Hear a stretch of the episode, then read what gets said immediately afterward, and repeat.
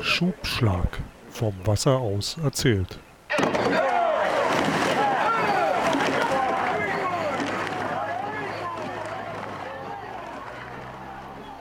Herzlich willkommen zu einer neuen Folge vom Schubschlag, dem Podcast übers Rudern und vor allem über Geschichten, die der Rudersport schreibt und geschrieben hat. Ich bin Carsten Jeski und wie immer mit mir zusammen im virtuellen Aufnahmestudio Matthias Zappel-Zander. Tag Zappel. Ja, hallo Carsten. Hallo liebe Zuhörer. Ja, da sind wir schon wieder. Ähm, ich weiß nicht, wann diese Folge jetzt genau ausgestrahlt wird, aber also wir arbeiten ja am Fließband hier gerade. Ist ja eigentlich erst zwei Tage her, dass wir die letzte Folge mit Robert aufgenommen haben, aber wir werden diese Folge wahrscheinlich ein bisschen später veröffentlichen und wir, wir müssen uns nochmal entschuldigen für die extrem schlechte Tonqualität mit Robert. Ähm, das lag nicht an uns. Also wir haben es sogar noch schlechter gehört, als es dann am Ende in der Aufnahme äh, zu hören ist. Ähm, Ob es nun an irgendeinem Telekommunikationsunternehmen lag oder Servicewüste Deutschland oder äh, Digitalisierung, äh, das ging dann nicht über, über Nullen und Einsen, sondern wirklich noch über einen EMD-Drehwähler. Ähm, technikaffine Leute werden es verstehen, was das ist. Gab es früher in der DDR, war das super System des Telefons konnte man aber nicht nachverfolgen und man hatte auch gerne mal ein anderes Gespräch mit dabei. Ähm, also wir wissen es nicht. Ähm, wir sind froh, dass es noch so halbwegs verständlich in großen Teilen war, aber ich glaube, es war so interessant, dass man es äh, trotzdem dann äh, rausbringen konnte und sollte und deswegen haben wir es auch gemacht. Aber darüber wollen wir ja gar nicht reden, Carsten, oder? Nee, darüber wollen wir nicht reden, weil wir nehmen ja so schnell wieder auf, weil wir jetzt einen sag mal, Special Guest haben, der so schwer zu bekommen ist, dass ich gedacht hatte, sofort zugreifen. Ähm, ja, an, an, angefunkt, er hatte Zeit, ständig unterwegs, ständig auf Achse, ständig am Produzieren von, von Top-Ruderern und Top-Leistungen. Ähm, wir haben Christian Felkel heute in der Aufnahme. Hallo Christian. Ja, hallo, sehr schön bei euch zu sein. Hört sich schon mal gut an und äh, ich bin gespannt, was die Stunde bringt. Ja, das sind wir natürlich auch, Christian, weil du musst ja was bringen. Wir bringen nicht so viel. wir, wir, wir quatschen nur dämlich, ähm, stellen doofe Fragen und ähm, du füllst, du füllst uns die Stunde oder die 70 Minuten. Ähm, ja, du, ich, ich, weiß gar nicht, ob du irgendwie jetzt vielleicht der, der, der kürzsitzendste Bundestrainer des DRVs gewesen bist, aber darüber reden wir später vielleicht nochmal. Ähm, erzähl doch mal was. Ich meine, wir beide kennen uns schon ähm, seit Ewigkeiten. Wie ähm, ja, bist du zum Rudern, wie bist du zum Rudern gekommen und wie bist du zum Trainerdasein gekommen? Weil das machst du ja auch schon eine Weile jetzt. Ja, ja, Rudern habe ich angefangen als 13-Jähriger in der nach Sofia Höchst. Und der einzige Grund war, dass ich einen Bekannten hatte, einen Freund hatte, der einen Freund hatte, der, wo der Vater gesagt hat, er muss jetzt rudern gehen. Da hat er gesagt, du musst mitkommen. Dann hat er zu mir gesagt, du musst auch mitkommen. Und so sind wir dann dahin gegangen und haben dann äh, uns da vorgestellt und die haben uns auch irgendwie angenommen. Und äh, ja, dann haben wir da so rumgerudert als, als Kinder. War halt schön, ne? so gute Gemeinschaft ist immer noch ein bisschen so, wie, die, wie der Club war eben, dass die Leute sich interessiert haben und man wurde so aufgenommen. Also es wurde mein Leben. Ich habe danach nie mehr was anderes gemacht, also auf sportlicher Ebene. Es war immer nur Rudern. Es waren, da waren spannende Erlebnisse dabei, aber äh, also wirklich gut. Wahrscheinlich das Beste, was so Clubs geben können, in dem Sinne, ne? wo du also als, als jemand hingehst und dann eben aufgenommen wirst und dich dort äh, verwirklichst sozusagen in allen möglichen Formen. Ich habe jetzt gerade noch mal ganz alte Videos gefunden, also Filme. Super Art von der Zeit, äh, toll. Noch von auf, auf dem Wasser dann oder einfach nur von irgendwelchen Gemeinschaften? Ja, ja, ich war, ja, ich war, ja, ne, ne, vom selber Rudern, wir hatten immer so Anrudern und solche Sachen. Ich war aber, ich habe ja schnell festgestellt so über die Jahre, dass ich im Rudern so langsam bin. Da habe ich mir gedacht, da werde ich Trainer, da kann ich vielleicht schnell Leuten erklären, wie es geht. Das hat ja dann auch relativ gut funktioniert. Aber ähm, ja, und außerdem habe ich halt auch gemerkt, also das stimmt wirklich, ist, ist äh, so über diese Jahre, nicht die direkten Beginnerjahre, aber so, wenn ich, als ich dann so 17, 18, 19 wurde, habe ich schon gemerkt, dass das die Qualität des, des Coaching oder die Qualität des Trainers, sowas so ist, ist eben nicht überall das Gleiche. Ich hatte mir da mehr vorgestellt, auch wie so die Leute jetzt angesagt werden, was denen beigebracht wird. Und das hat mich halt dann später auch motiviert, ähm, es selber zu machen. Um also mehr, mehr, mehr, mehr zu machen, als irgendwie nur mal zu schreien, schneller setzen. Ja, ja, ja, ist ja, ist ja so ein ganzer Job. Also es ist ja ein bisschen von allem dabei, je nachdem, wen man da trainiert. Ich meine, aber ich habe ja dann, ich bin dann in die in den Fraunruderverein Freiweg gegangen, habe den äh, Peter Weiler, einen sehr guten Freund, der hat mir praktisch alles beigebracht zu Beginn, was, was zum Rudern dazugehört. Und wenn man ganz ehrlich ist, dass die Sachen, die wir damals schon besprochen haben, die er mit mir gesprochen hat, das mache ich heute noch. Ist jetzt, das Rudern hat sich nicht geändert. Ne? Die, die Menschen sind seit 60.000 Jahren ungefähr so, wie wir jetzt sind. Da hat sich nichts geändert. Was, was, was, was, waren, was waren denn das für Tipps? Was waren das von Peter Weiler? Was, was sind denn die Geheimtipps gewesen? Schon von vor 35 ja, Jahren? Glaub, ja, das ist wohl so eher so Schubschlag, ne? wie ihr so schön sagt. Also man muss halt doch die großen Muskeln erst benutzen und dann die kleinen und nicht umgekehrt. Und eben das Boot laufen lassen und ein bisschen Verständnis für, dafür haben, was so passiert im Ruderschlag. Ne? Also das hat sich eigentlich nicht geändert, muss ich sagen. Das, das, das kommt noch von dort. Aber auch, aber auch muss ich dazu sagen, wie man sich verhält als Trainer. Ich meine, ich so jetzt zurückblickend würde ich mal sagen, habe ich da schon gelernt, dass man sich als Trainer eben professionell verhalten muss. Das hat jetzt nichts mit Geld zu tun oder Geld verdienen, aber eine professionelle Einstellung. Da sind Ruder oder Athleten oder Leute, die sind eben nicht du. Du als Trainer bist nicht die, sie, du bist nicht das Gleiche, sondern da gibt es Rollen und auch ähm, äh, äh, Grenzen, die man also bewahren soll und, und verstehen soll. Und das wurde mir ganz gleich und ganz schnell beigebracht. Und äh, ja, das hat mir gut geholfen über die Jahrzehnte jetzt schon. Ne? Ja, also, weil dann hast du da an, ich meine, was, wie alt warst du denn dann bei der Freiweg? Anfang 20 wahrscheinlich. Ich 18, 19 Jahre. Ich habe dann so 1984, ich habe jetzt nochmal zurückgeguckt, 1984 oder 83 habe ich angefangen, dort zu arbeiten und mitzumachen. Und die haben das halt auch sehr ernst genommen. Also wenn man da sich da angeboten hatte, dann musste man auch schon so ein bisschen richtig mitmachen, nicht nur so kommen und gehen, wie man wollte. Also das war wie so ein kleiner Vertrag, der mir dann da mit eingegangen ist. Und all diese kleinen Sachen, die haben mir eben äh, so die, die Grundlage gelegt. Ne? Diese Loyalität, das Verständnis, die, die Bereitschaft, sich auch einzusetzen, eben halt nicht im Boot, aber außerhalb des Bootes, dass das und, und so diese Rollenverteilung. Also das, das spielt eine große Rolle, würde ich mal sagen. Und, und in der Zeit, ich meine, wenn wir jetzt immer dann auch diskutieren über, über Trainingsinhalte, Wissenschaft, ähm, Leitbilder, ich meine, das ist ja für die, für die jüngeren Zuhörer, ne? Vor Internetzeitalter gewesen. Also da musste, da musste man vielleicht mal unten ein Buch sich holen, maximal. Da gab es dann so ein paar Bücher ja. mit Leitbildern. Aus, der, aus der DDR. Aus, aus, der DDR. Aus der DDR ja, ja, zum Beispiel, genau. Oder, oder, die, oder, von denen, die aus der DDR äh, äh, sich äh, entzogen haben, in den Westen gekommen sind. Ja, also Mader zum Beispiel, ja, der war ja äh, äh, sehr gut. Also ist ja heute noch die Grundlagen des Ausdauertrainings, der, die der erforschten bearbeitet hat, sind immer noch die Sachen, die wir gesprochen haben. Ich hatte auch mit der, dem äh, Hoffmann, von, vorne habe ich jetzt vergessen, der ist bis heute noch dabei. Ähm, jetzt war, ähm, oh, das ist jetzt peinlich, weiß ich jetzt aber nicht. Aber der, die, diese Leute, die haben eben viel geforscht, viel gearbeitet. Und äh, mit, mit denen haben wir uns so auseinandergesetzt. Ausdauertraining äh, ist, nennt sich jetzt polarisiertes Training neuerdings oder nicht neuerdings, genau, aber das ja. ist so das Neue. Ja. Polarized Training, ne? also dass du eben, äh, ähm, oder das ist die Diskussion, dass du eben äh, auf der einen Seite arbeitest und dann eben ganz auf der anderen Seite und nicht so viel in der Mitte rum. Ne?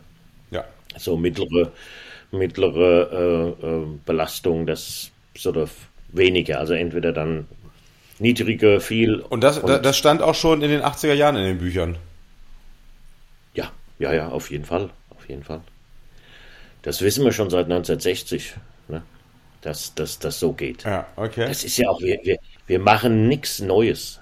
Also muss ich dir ganz ehrlich sagen, wir machen nichts Neues. Das ist alles äh, relativ äh, äh, ähm, ähm, konservativ, sag ich mal okay. so in dem Sinne. Ne? Okay. Auch das Trainieren. Da kommt, das sind natürlich andere Sachen. Klar, die Leute erforschen, da wird diskutiert, aber bisher würde ich mal sagen, ist das Basic-Training, dieses, dieses polarisierte Training für uns, jedenfalls wir machen es. Ich mache es immer noch, äh, wir machen es hier in Briten auch.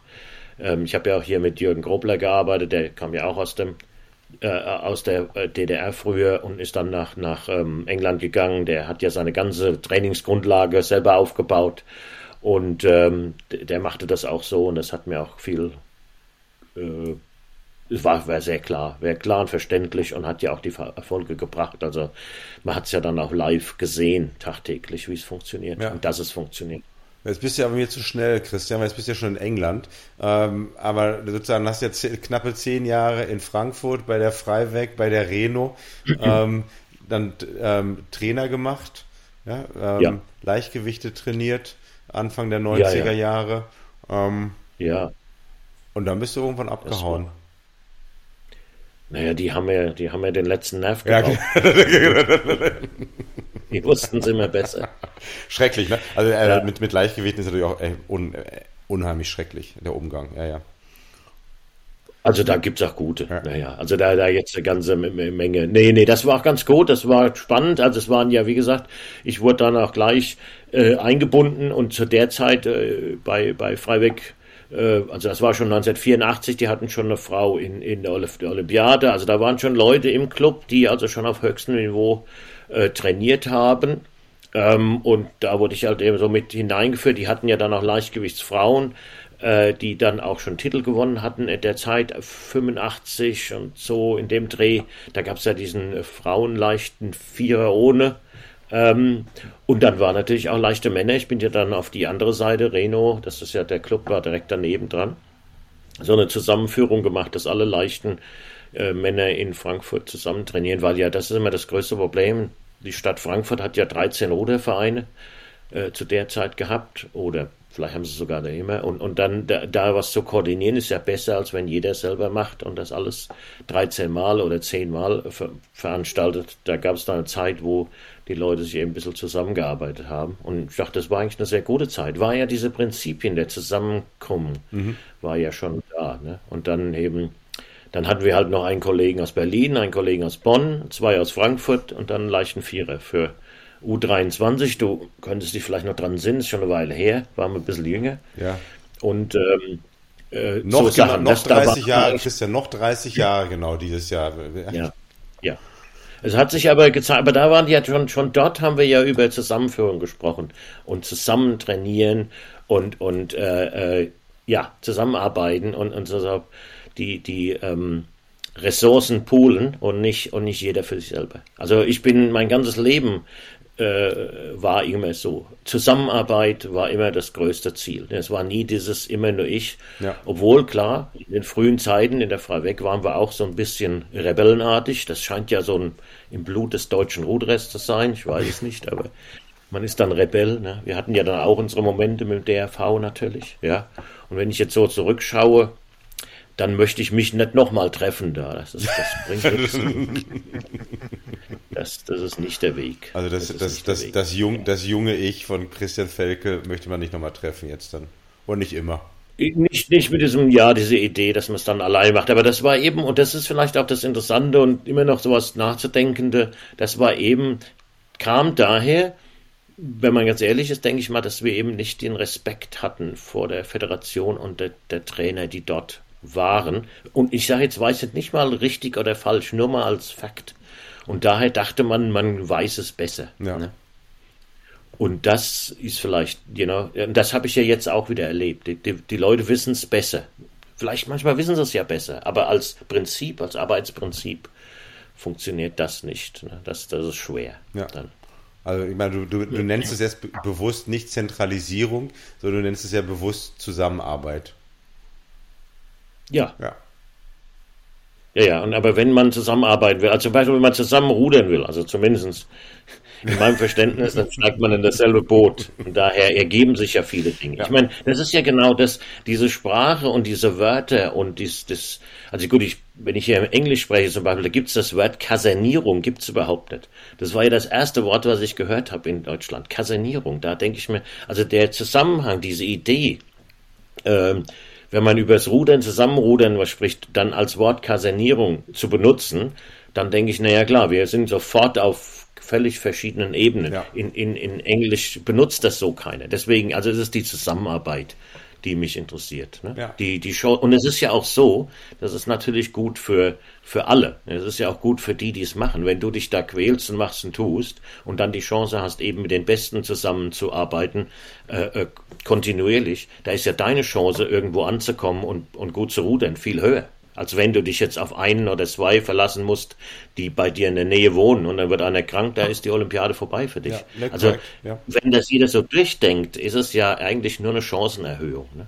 Ja. Und so haben wir das dort ja auch gemacht. Gut, du, du kamst von Berlin das war ein Schritt und dann muss man zusammenführen und ich denke mal in dem Bereich, wo wir waren, U23 und das ist in Briten hier auch nicht anders, da wird keine zusammengeführt in dem Sinne, da gehen die Leute ja noch zur Universität, da machen die und das wird ja weltweit so gemacht, du siehst es ja, da sind die äh, Möglichkeiten des Gewinnens und des gut schnellen Ruders ja auch da, aber das muss man dann ändern, wenn man die nächste Stufe erklimmen will. Das würde ich mal sagen.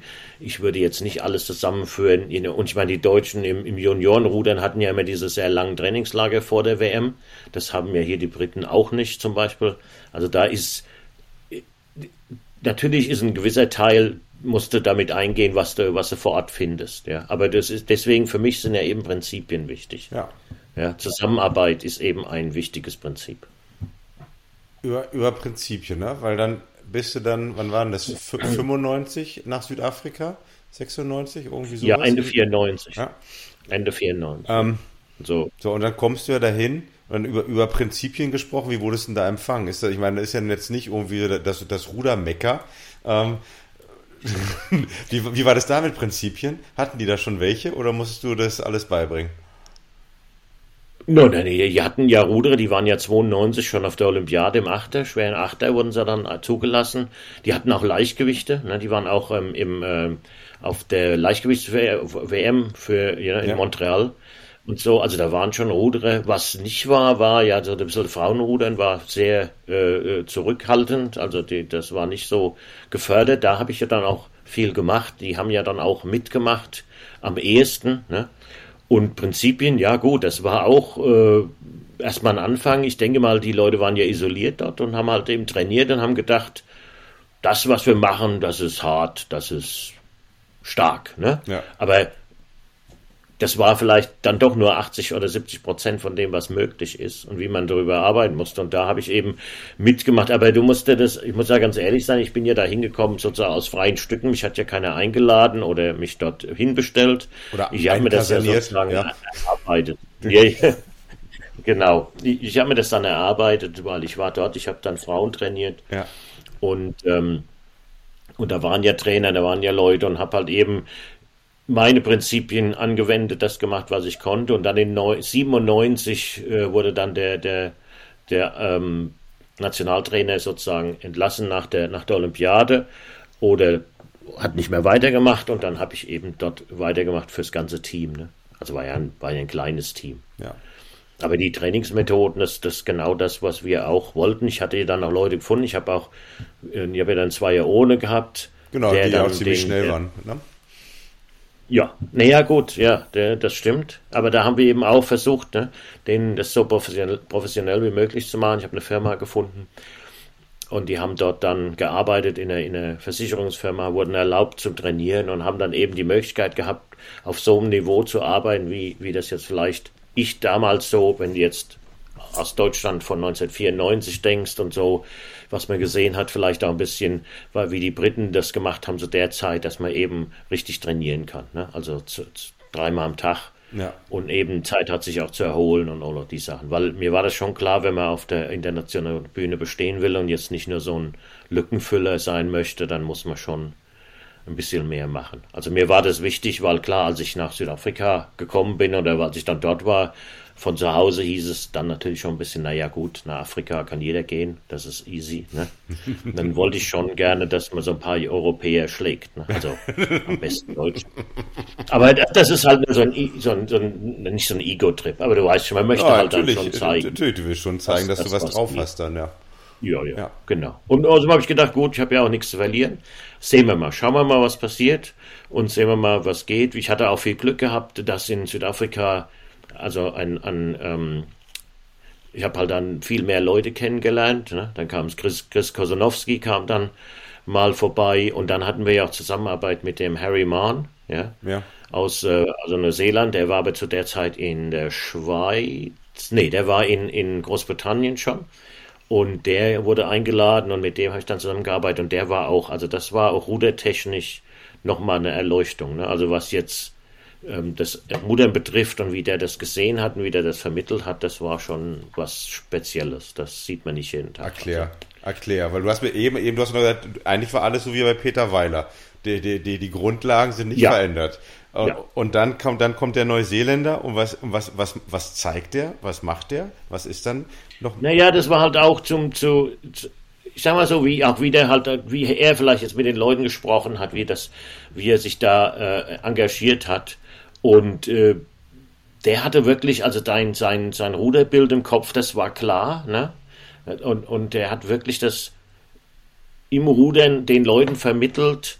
Und, aber er hat, gut, er ist halt direkt auch reingegangen und hat die da angehalten und auf dem Wasser, also manchmal hat es auch drei Stunden gedauert und man ist nur 20 Meter gerudert. Aber der hat wirklich, äh, mich hat es beeindruckt, weil der ist nie von dem abgekommen, was er sich vorgestellt hat. Okay. Ich weiß nicht, das ist vielleicht ja. schwierig zu erklären, dachte ich jetzt, als mir so ist. ist, ist zum Beispiel, der hat auch völlig unterschiedliche Sachen gesagt. Zum Beispiel, der würde es jetzt sagen, Hände weg ja. vom Körper, schnell. Ne? Zwei Tage später, Hände weg, schön langsam. Ja, und du sitzt da im Motorboot und sagst, nee, gestern war schnell, ja. heute ist langsam, das, das. Aber das hat eigentlich gar nicht damit zu tun. Der hat immer nur auf den geguckt, den er gesehen hat und hat das dann ständig gewechselt zu dem Bild, das er im Kopf gehabt hat und hat dann gesehen, wie schnell das Boot gelaufen ist. Und dann war das eben, war das eben, hat es damit zu tun, was dort passiert ist und nicht, ähm, also angepasst zu, zu dem, was er halt gesehen hat. Das war schon also super ne, für mich zu sehen dort, muss ich sagen. Also eigentlich, das war dann sowas wie, wie, wie, wie Instant Feedback, was er dann eigentlich dann pro Schlag, pro Bewegungsablauf ja, ja, und er war wirklich, also ich habe die Ruder haben nur da gesessen und haben mit dem Kopf genickt. Also der hat alles, was der gesagt hat, hat total äh, Sinn gemacht. Ja, das ist, das ist, das ist nicht einfach. Nee, nee, nee, das ist ja der ganze ja. Trick, ja. Wenn du da rumfährst, du redest ja nur. Ja. Wenn, der, wenn die andere Seite zuhört und denkt sich, pff, keine Ahnung, was das heißt, ja, probiere ich mal, Hände ein bisschen schneller weg. Aber wenn jemand sagt, oh ja, okay, ja, ja, oh, das fühle ich ja hier, guck mal, das ist ja richtig so unterschiedlich, ja, dann hast du natürlich auf einmal einen Dialog, ja, also der eine fühlt und der andere redet, dann, dann ist das ja auch, dann bist du ja auf einer Welle, ne? Das ist ja der Trick, würde ich mal sagen. Setzt du, setzt du dich selber dann auch noch, auch noch mal ins Boot oder auf ein Ergo, um, um sowas dann auch zu erfüllen? Nein, nein, die erste, die erste Regel, die Chris Kosanowski beigebracht hat als Trainer, nie vorführen. Es sieht ja, aber, immer aber viel, viel ja, aber für dich selbst, auch für dich selbst, heimlich, ja. wenn keiner guckt. wenn, wenn, wenn keiner guckt. Das habe ich also jetzt schon länger nicht ja. mehr gemacht, äh, heimlich, aber früher, ja, so in, in Südafrika habe ich ja viel noch, da war ich ja noch fit. Ja. und da habe ich viel, ja, so mal Ergo gefahren und äh, ich habe ja dann viel auf diesem Row Perfect gefahren, ja. ne? Und habe das dann mal ausprobiert und also wenn der, wenn der Harry Mahn hat trainiert, gecoacht mit den Leuten und wenn ich dann zurückkam, dann habe ich mir irgendwann und habe das mal so ausprobiert, ne? Also, um mal so zu fühlen. Ja und so gucken. Also das, das stimmt schon, ja. Aber jetzt habe ich das schon lange nicht mehr gemacht. Zappel, hast du das auch gehört? Ne? Wir reden jetzt hier über Ende 90er Jahre, Anfang 2000er Jahre und Christian Felkel saß schon auf dem Row Perfect. Ja, also was sich was ich in, in, in Ruder Deutschland auch irgendwie 25 Jahre später noch nicht komplett durchgesetzt hat. Ja, das, das, die, die, ja, das, das Leben außerhalb Deutschlands hatte doch irgendwie eine andere Geschwindigkeit dann äh, scheinbar. Ähm, ja, du, du weißt doch aber, wie das ist, wenn die Infrastruktur einfach noch nicht da ist, dann hat man auch eine Möglichkeit, einfach bestimmte Sachen zu überspringen. Da muss man nicht mit Konzept 2, Modell B. Also so wie in Afrika das, auch direkter Übergang vom, es gab kein genau. Festnetztelefon, aber gleich Handys. Ja, genau. Ja. Ist, so. Modell B ist noch gut, das bleibt auch noch und äh, das, das Rudern war so lange, bis es auseinanderfällt. Ja. Und so hatte man, und aber ich meine, Christian, wenn du auch dann, dann diese Südafrika-Periode, ich meine, das muss doch auch für dich selber nochmal so eine Weiterentwicklung gewesen sein, denn die, die Neuseeländer, die, die Chris Kosoniowskis, die kamen yeah. davor nicht zur Freiweg oder zur Reno, um mal ein bisschen hm. mitzuschauen. Nee, nee, nee, das ist ja das Gute. Das war halt so, das war ja zu, zu der Zeit war ja Südafrika in aller Munde, ne? da hatten wir ja die Mandela-Effekt genau, ja. und all diesen ganzen. Ja. Das war schon irre. Aber also gut, für, für mich war das allerdings auch eine super schwere Zeit, weil ähm, ich bin ja, wie gesagt, dort nicht hingekommen, um einen Job zu nehmen. Ich bin einfach hingegangen, weil ich wollte und habe ja mir dann Geld verdienen müssen. Ja. Ich bin dann nebenher arbeiten gegangen. Also ich war dann schon arm wie eine Kirchenmaus, habe da so vor mich hingearbeitet, aber mir hat's halt Spaß gemacht. Ist halt auch eine Freiheit und ich habe ja, als ich angefangen habe, wie gesagt, waren ja da andere Strukturen noch da. Der, der Trainer war ja da und das so weiter. Und die einzigen, die jetzt nicht so beachtet wurden, waren Frauen. Deswegen habe ich dann angefangen, Frauen zu trainieren. Ich habe ja da noch Trainingslager gemacht Das hatte vorher auch noch nie jemand gemacht. Die, die, die mochten das nicht, ja. von zu Hause wegzugehen. Ich habe am Anfang war das sehr schwer, da Leute zu finden, die mitkommen in einem zwei Wochen oder drei Wochen Trainingslager. Und das hat gedauert, ne, für eine ganze Weile. Und dann nachher, jetzt, da, am Ende, ja, da haben sich Leute gestapelt. Mitkommen, jeder wollte mitkommen, aber am Anfang war keine. Nur die Frauen, die haben es gemacht. Die hatten nichts anderes. Dann haben die sich auch für die Olympiade qualifiziert. Und das half dann halt alles auch ein bisschen, ne. Und so langsam haben die Leute halt gemerkt, dass es vielleicht doch, dass sie doch mehr können, als bisher rauskam, ne. Ja. Und wie lange warst du? auch immer wieder. Hm? Wie lange warst du dann da in Südafrika? 13 Jahre, 14 Jahre, glaube ich. Von 4, 94 bis 2008. Also Ende 94 bis 2008. Ich bin am 13. Oktober 2008 habe ich hier in Großbritannien angefangen. Weil dann war der Name Christian Felke mittlerweile so viel wert und dann kam der Ruf aus Großbritannien? Oder wolltest du auch wieder mehr zurück nach Europa? Oder was waren so dann die Beweggründe?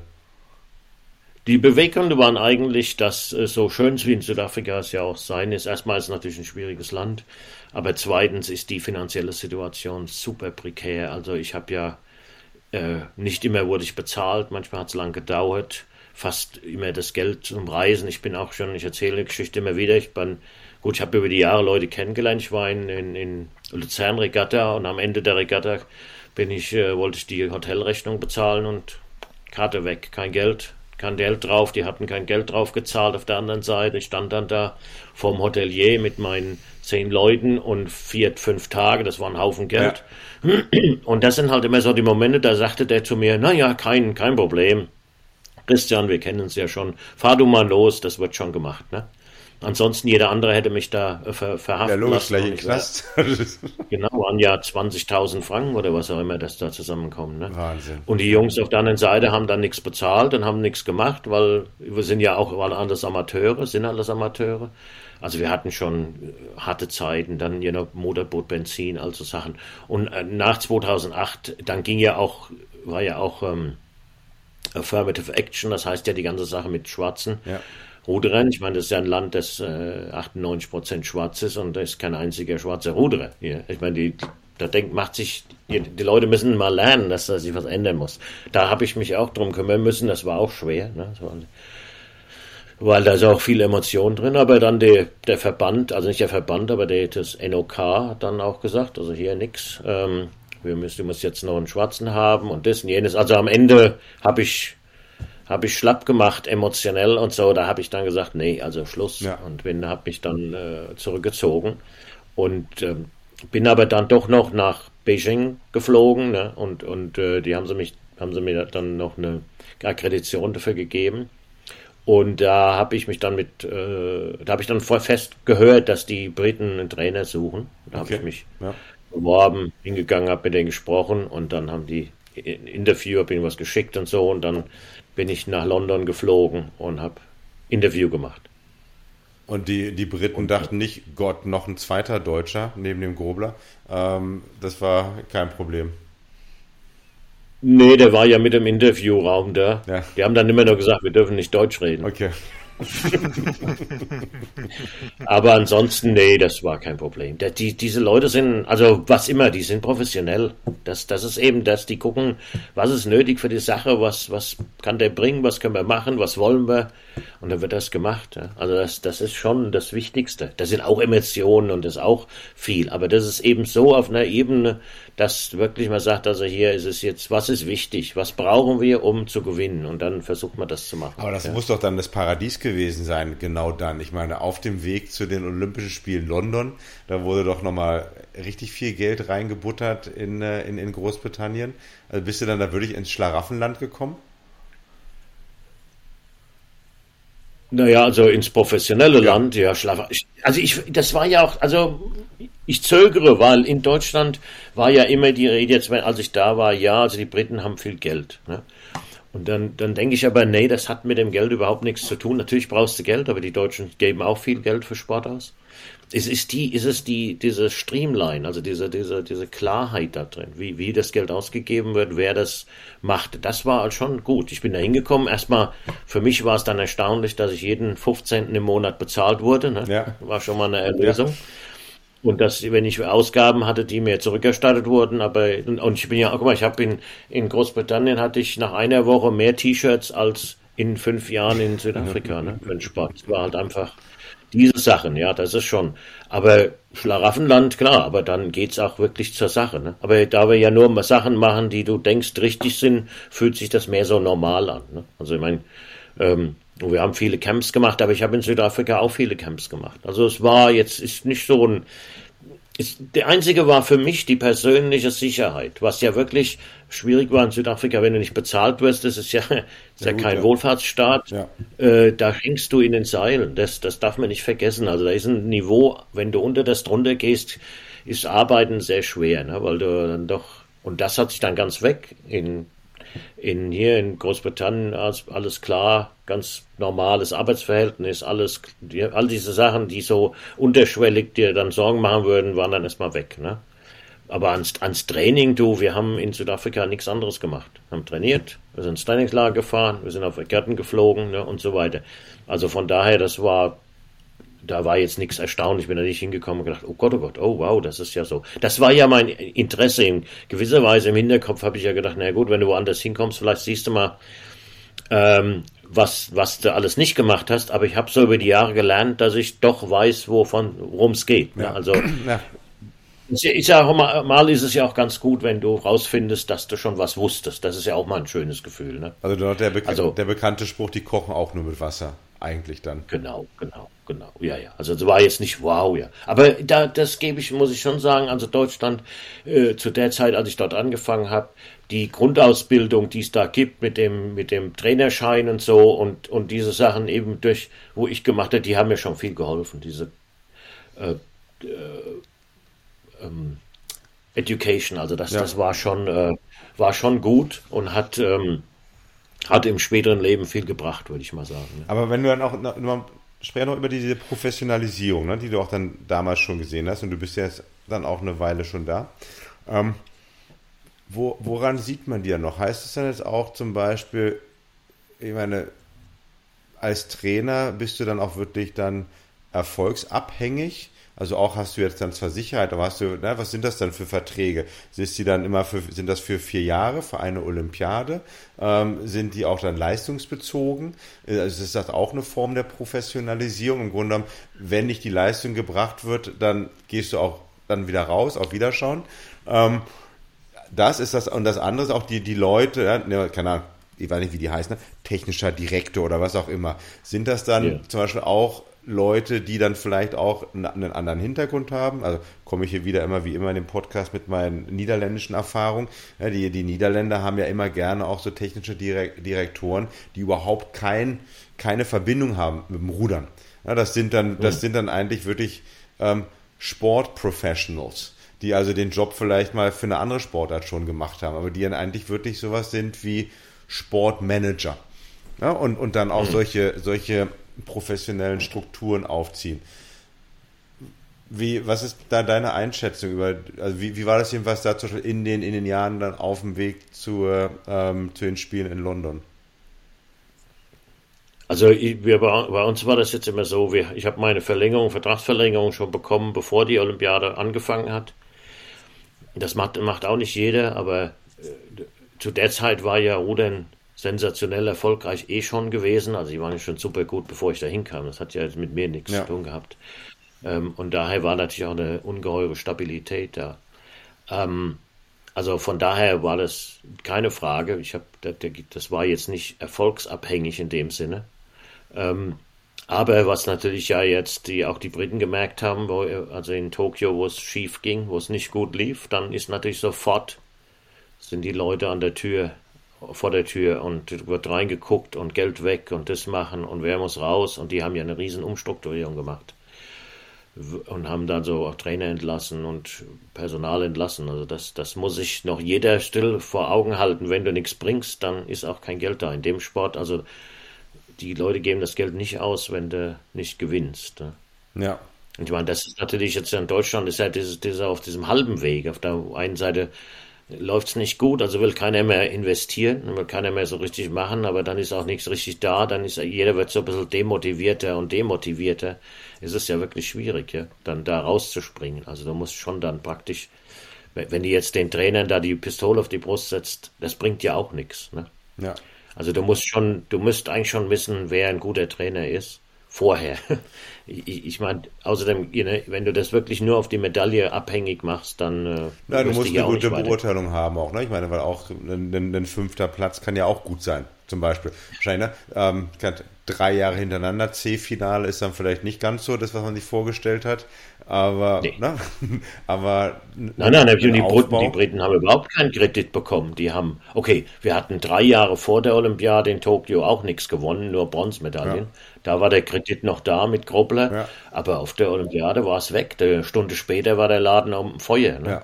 Ja, Wahnsinn. Ja. Also von daher, man muss sich da keine Illusion hingeben. Das kann jedem und überall passieren. Ne? Also das ist nicht, äh, ähm, man muss eben wissen, worum man spricht. Und der, die hatten witzigerweise ja das gehabt, die haben ja diesen äh, Sportdirektor gehabt, der war jetzt vom Triathlon und der war früher Kanute gewesen und es war eine komplette Katastrophe.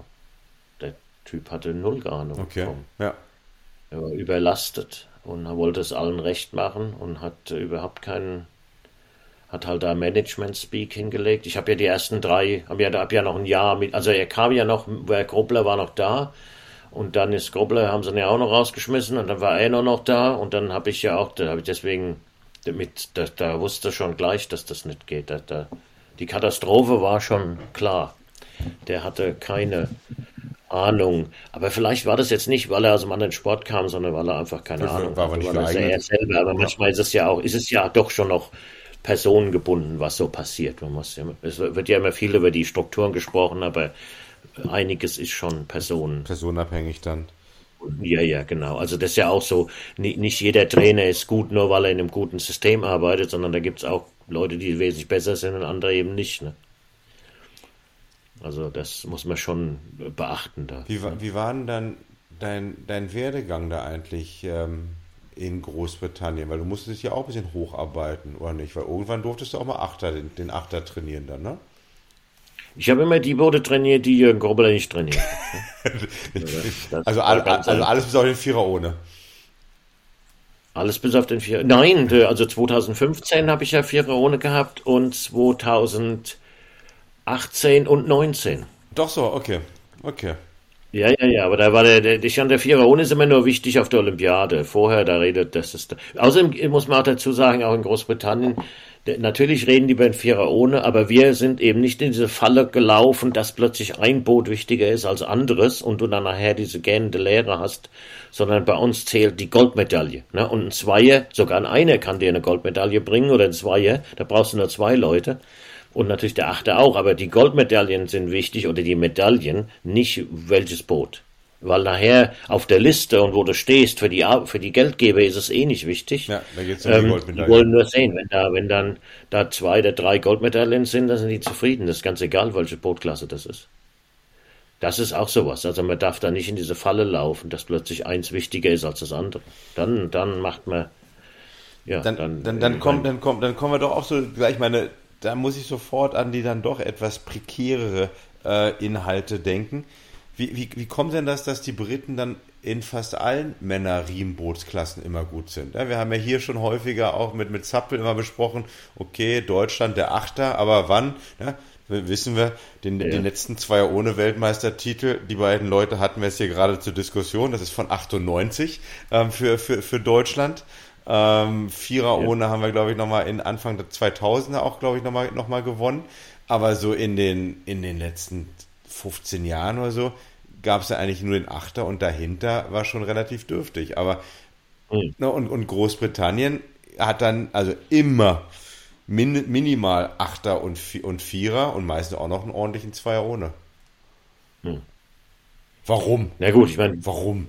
Bei uns, bei uns trainieren alle, jede, jede, alle Riemenmänner, die was sind, die was werden wollen, trainieren bei uns. Ne? Also wir haben jetzt nicht noch einen anderen, nicht noch so einen Outpost irgendwo in Liverpool oder Manchester oder Sampo, der probiert mal da ein Zweier oder sowas. Das gibt es bei uns alles nicht. Sondern Ja, wir haben unser Trainingscenter und ja. vor der Tür ist die Schlange und die Leute wollen rein. Das habe ich immer gesagt. Also der Unterschied zwischen Deutschland und Großbritannien ist, wenn du ein Trainingscenter hast, in Großbritannien ist die Schlange, um reinzukommen, in Deutschland ist die Schlange, um rauszukommen ja. aus dem Trainingscenter. Das, wir haben halt noch ein paar Leute gehabt, die, dann, dann hast du ja auch Möglichkeiten. Außerdem kannst du ja dann auch sehen, wie die Saison verläuft. Du kannst die Leute dorthin setzen, wo du sie brauchst. Ne? Aber das Größte ist natürlich, dass wir auch ja, tagtäglich nie diese Idee herausbringen, dass ein Boot besser ist. Das, das wurde gar, ich meine, das kann sich Leute selber denken, wenn, wenn das so ist. Ja. Und wir machen das jetzt auch wieder nicht anders. Ne? Und das ist wirklich wichtig, weil, guck mal, in, in Deutschland, selbst Ralf Holtmeier hat mir gesagt, also er denkt, ja, der Deutschland-Achter ist, kommt gleich direkt nach der Fußballnationalmannschaft. Und okay, aber wenn du das sagst, dann, dann was soll denn die Nummer 9, was soll die Nummer 9 noch machen? Ja. Also, doch, also, und das heißt ja Nummer 9 ist ja dann Nummer Nummer 9, weil der nicht im Achter sitzen kann. Was soll der denn denken? Also, ich bin da nicht motiviert. Ne? Und die haben mir die, die, Geschichten erzählt, wie die Journalisten alle nur über Achter reden. Also die Ruder haben erklärt, dass die Außen, die Außenseite ist daran schuld und die anderen, ich weiß es nicht, wer daran schuld ist, aber das ist natürlich auch demotivierend, ne, denke ich mal in gewisser Weise. Ja. Ähm, wie ist denn, sag mal, wie ist aber, wenn du dann da, wo alle in der Schlange stehen, um bei euch reinzukommen, ne? Ähm, wie viele trainieren denn da in dem Trainingszentrum? Wie komme ich denn da rein, wenn, wenn Zappel und ich da jetzt noch in der Schlange stehen würden? Ähm, wie, wie, wie, wie, wie, wie komme ich da rein und wie viele sind da drin? Ja, du als. Äh, ja, das Leichtgewicht ist ja abgeschafft jetzt auch, ja, das alles weiß ich ja. Ich mache jetzt, ich mache jetzt Beach. Nee, wir hatten jetzt am Leicht, wir haben ja Leichtgewichte, die haben sich, also ich meine, äh, Leichtgewichte, der, der Einerfahrer aus Griechenland ist ja leichter gewesen, genau. der ist jetzt im schweren Einer ja. auch unterwegs. Also du kannst, Carsten, du kannst schaffen. Ja. Bisschen Krafttraining und so, das geht dann schon. Ja. Ne? Ähm, Nö, also gut, wir haben ja jährlich, äh, äh, also erstmal haben wir ja noch Leute außerhalb. Das, nicht außerhalb in dem Sinne, sondern wir haben ja U23 aber der, der das macht, der guckt natürlich auch überall, der kennt praktisch jeder, der nicht in Caversham trainiert. Mhm. Das ist eine Sache. Wir haben eben die Clubs, zum Beispiel Leander Ruderclub, deren Ziel ist es, deren Ziel ist es, Leute in den Center hinein zu bringen, denen zu helfen. Also als Zielstellung, ja, ja nicht als Zielstellung selber zu behalten, sondern wenn nötig herauszugeben. Ja. Das ist ein Statement, das machen die öffentlich. Also das ist schon mal was anderes. Ja. Ne? Ähm, und äh, selbst der, die, die andere Clubs haben die gleiche, den, den macht das, also der, das ist ein Ding, wenn einer es schafft, da reinzukommen. In dem Sinne. Und dann haben wir eben diese Ergo, Ergo fahren und äh, ähm, zwei ohne, ne, zum Beispiel. Wir haben Langstrecke und wir haben unter Ausscheidung und da können sich die Leute bewerben. Da ist okay. eine offene und danach ist es per Einladung. Ja. Und dann entwickelt sich das. Ne? Und du weißt ja vorher nicht. Also ich meine, klar, wenn es dann sehr gut geht mit Leuten und die dabei bleiben wollen, dann ist natürlich schwer reinzukommen. Ne? Ja gut, ja, aber wenn jetzt so voll. Habt ihr denn, aber habt ihr dann auch dann, sag mal jetzt, ohne dass du jetzt die Details verrätst, ne, habt ihr dann auch Trainingspläne, die ihr dann zum Beispiel schon teilt mit den Leuten von Leander, die also auch, dass die auch genauso trainieren? Oder komme ich irgendwie, ich schaffe es irgendwie, mich auf dem Ergo zu qualifizieren oder über den Zweier ohne und dann komme ich rein und dann fällt mir erst nochmal die, die, Kinn, die Kinnlade nochmal richtig runter, weil ich dann erst sehe, wie die Leute ähm, in dem Trainingszentrum eigentlich trainieren. Oder? Nein, dies, nein, also nicht ganz. Wir, wir, wir schicken jetzt keine Trainingspläne raus in dem Sinne, ja. aber die Prinzipien sind draußen und der, die, da gibt es Mitarbeiter, die eben auch das nach draußen tragen und, und mit Leuten reden. Und dann ist ja, gibt es ja die Leute, die bewerben sich, die stehen ja auf der Liste, die, denen ist ja bekannt. Zum Beispiel, wir haben hier jetzt noch einen zweiten Vierer ohne nach Luzern geschickt. Ja. Ähm, ja, und äh, da waren ja auch gute Leute, die sind auch, man kennt die dann eben und hat dann auch, manchmal sind sie halt dabei, die werden halt mal eingeladen, kommt darauf an. Ähm, also die haben dann schon eine Idee, was, was zu sehen ist. Außerdem reden die Leute ja auch miteinander. Ne? Also das, die, dadurch, dass, äh, dass es eben zentralisiert in, man, man muss dazu sagen, in, in ähm, England ist es natürlich auch so, dass London und Umgebung hat also einen unheimlichen Zug. Ne? Ja. In, in dem Sinne, das Land ist jetzt nicht so gleichmäßig aufgeteilt oder mehr gleichmäßig als in Deutschland. Es gibt jetzt nicht viele super Center, ist es London und dann dünner natürlich Liverpool, Manchester. Aber es ist viel, zieht sich halt hier hin, vor allen Dingen am Rudern auch traditionell. Ne? Also ähm, dann sind das dann schon kürzere Wege, aber die Leute, die jetzt im Norden trainieren, die ziehen dann eben hier runter. Ne? Das, das, das ist jetzt nicht sehr schwierig, das machen die halt. Ne? Was habt ihr dann? Ihr habt dann da, ist das ein, ein Wohnheim oder wie das aussieht? Jeder ein Zimmer oder äh, WGs oder muss man sich da in der, in der Nähe dann irgendwie eine, eine Wohnung dann suchen oder wie läuft das? Ja, die machen das alles selber. Das ist sozusagen, also die machen das selber. Manche fragen und kriegen Unterstützung und machen viele, viele Wohngemeinschaften da in Henley. Manche leben noch in London, manche in, inzwischen drin. Also außerdem so viele sind es ja auch nicht. Wir reden ja hier nur um, um, sag mal, du, du brauchst äh, ähm, 21 Leute für, für ein Team. Ne? Ja. Also bei, wenn du 42 hast mit Männern und Frauen, hast du alle Medaillenboote ähm, im, im Griff. Also wir müssen immer mal aufpassen, dass wir bei 75 Millionen Einwohnern brauchen wir nur 41. Also das ist nicht so viel. Ja. Ich habe das ja auch versucht, da in Deutschland zu sagen. Die machen da so ein Riesending, aber es sind ja nur 40 Ruderer, die wir brauchen. Ja. Ne? Ja. Und wenn die zusammen trainieren könnten, selbst wenn du es jetzt aufteilst, 20 da und 20 da, dann wäre das schon besser. Ne? Wir reden ja nicht hier um Hunderte. Ja? Ich weiß, den Deutschen, die haben 300 Leute auf dem Kader. Listen. 300. 300. Das ist schön, aber ist nicht realistisch. Ne? Also da, da, die kann man unterstützen, aber das, das, das verwässert die Sache. Du musst schon ein bisschen wissen, wie viele Leute kommen da rein. Und natürlich, sagen wir so, jetzt würde ich sagen, so die moderneren Leute, die wir jetzt haben, ich denke mal, die hören schneller auf. Die werden jetzt nicht mehr fünf Olympiaden mitmachen, okay. sondern äh, eine, vielleicht, vielleicht zwei und dann machen die sich auf den Weg. Ne? Also und warum? Weil der, weil, der, weil der Aufwand größer geworden ist?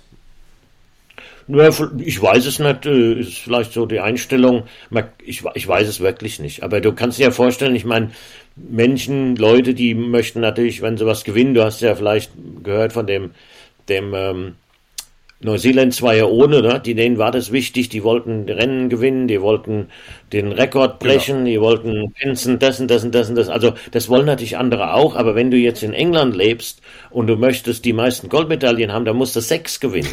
dann müsstest du 30 Jahre lang rudern. Ja. Das wird keiner machen. Ich ja. kann mir das nicht vorstellen. Ja. ja, und jetzt guck mal, das ist ja wirklich in gewisser Weise, ist, wenn du zwei von der olympischen Medaille hast, Goldmedaille, das ist auch schön. Aber da rennen ja fünf rum, die haben zwei, ne? Da rennen andere drei oder vier rum, die haben drei. Da gibt's noch einen, der hat vier und gibt's einen, der hat fünf. Also von der würde ich mal, könnte ich mir vorstellen, ist es dann, du machst es, du gewinnst und dann, ja. Und dann ist gut, ja. Also man kann, das könnte ich mir schon vorstellen. Außerdem sind die Leute vielleicht auch anders. Es fühlt sich jetzt so an, dass man vielleicht doch es ein bisschen schneller geht, dass jetzt nicht jeder da 15 Jahre ruht. aber man muss dazu sagen, wenn das so war, ich meine, Andrew Drix Hodge, Peter Reed, äh, so Leute, äh, selbst Pinzen ja auch, die haben, solange die gerudert sind, 15, 15 Jahre, ja. der Platz war weg. Ja. Für 15 Jahre gab kein, kein neuer rein. Also wenn du da als junger Mann äh, rein wolltest, ja, da war die, da war halt zu. Ne? Das, das gehört damit dazu. Das muss man natürlich auch manchmal ehrlich den Leuten sagen. Ja. Ne? Wenn dann jeder die Vorstellung hat, ich fahre jetzt auf die Olympiade, okay, ja, aber wenn wir wirklich erfolgreich sind und wirklich hart arbeiten, dann werden es nicht viele sein. Ne? Das, das ist ja, äh, das muss man halt schon noch ein bisschen mitverarbeiten. Man kann das nicht jetzt 300 Leuten versprechen. Ne? Ja. Aber ihr habt es ja auch geschafft dann, ähm, kommen wir auf Zappel, ich meine, ihr habt ja auch mittlerweile gute Skuller. Die, die äh, Zappel hat hm. noch in der Zeit gerudert, da, da gab es überhaupt keine Engländer, die skullen konnten, oder? Oder die sind am Steg ins Wasser gefallen. Also ich kann mich nicht, nicht, nicht, an irgendwelche erinnern. Ja, genau. Wie, wie, wie habt ihr denn das hinbekommen? Naja, das ist ja, die haben ja dieses Startprogramm äh, entwickelt, wo dann, wo dann äh, unabhängig von den Clubs, dass die Leute da in die Schulen gegangen sind, Rudern angeboten haben, Ergo mitgebracht haben, äh, haben dieses Wasser-Tretbike da, dieses Tretbike gehabt und haben Leute messen, große, haben denen das vorgeschlagen. Und da sind dann auch, äh, also da, da war auch viel mit Skullen, weil das ja dann nicht so traditionell war, ne? In traditionellen ja. Clubs mit Henley und so ist es eben doch sehr äh, riemenorientiert und äh, haben sich wirklich Mühe gegeben, da auch äh, Skuller äh, äh, oder hauptsächlich, ne, in dem Sinne. Und das hat sich schon bewährt, ne? Also Ja, da haben wir jetzt in dem Vier, in dem Doppelvierer war jetzt auch wieder einer drin, der ganz frisch kam aus so einer Akademie raus, ne? Und das ist schon gut. Das ist schon mal so. Außerdem gut, ich meine, das ist eben auch so eine Ambition. Ich meine, die Trainer da, die würden halt auch gern mal richtig was im Skullen was gewinnen. Ne? Also so eine Goldmedaille wäre ja auch mal toll, aber es ist halt sau schwer. Ne? Du siehst ja, im Skullen Doppelvierer musste also Weltspitzenzeit fahren heutzutage, um da vorne mit dabei zu sein. Ne?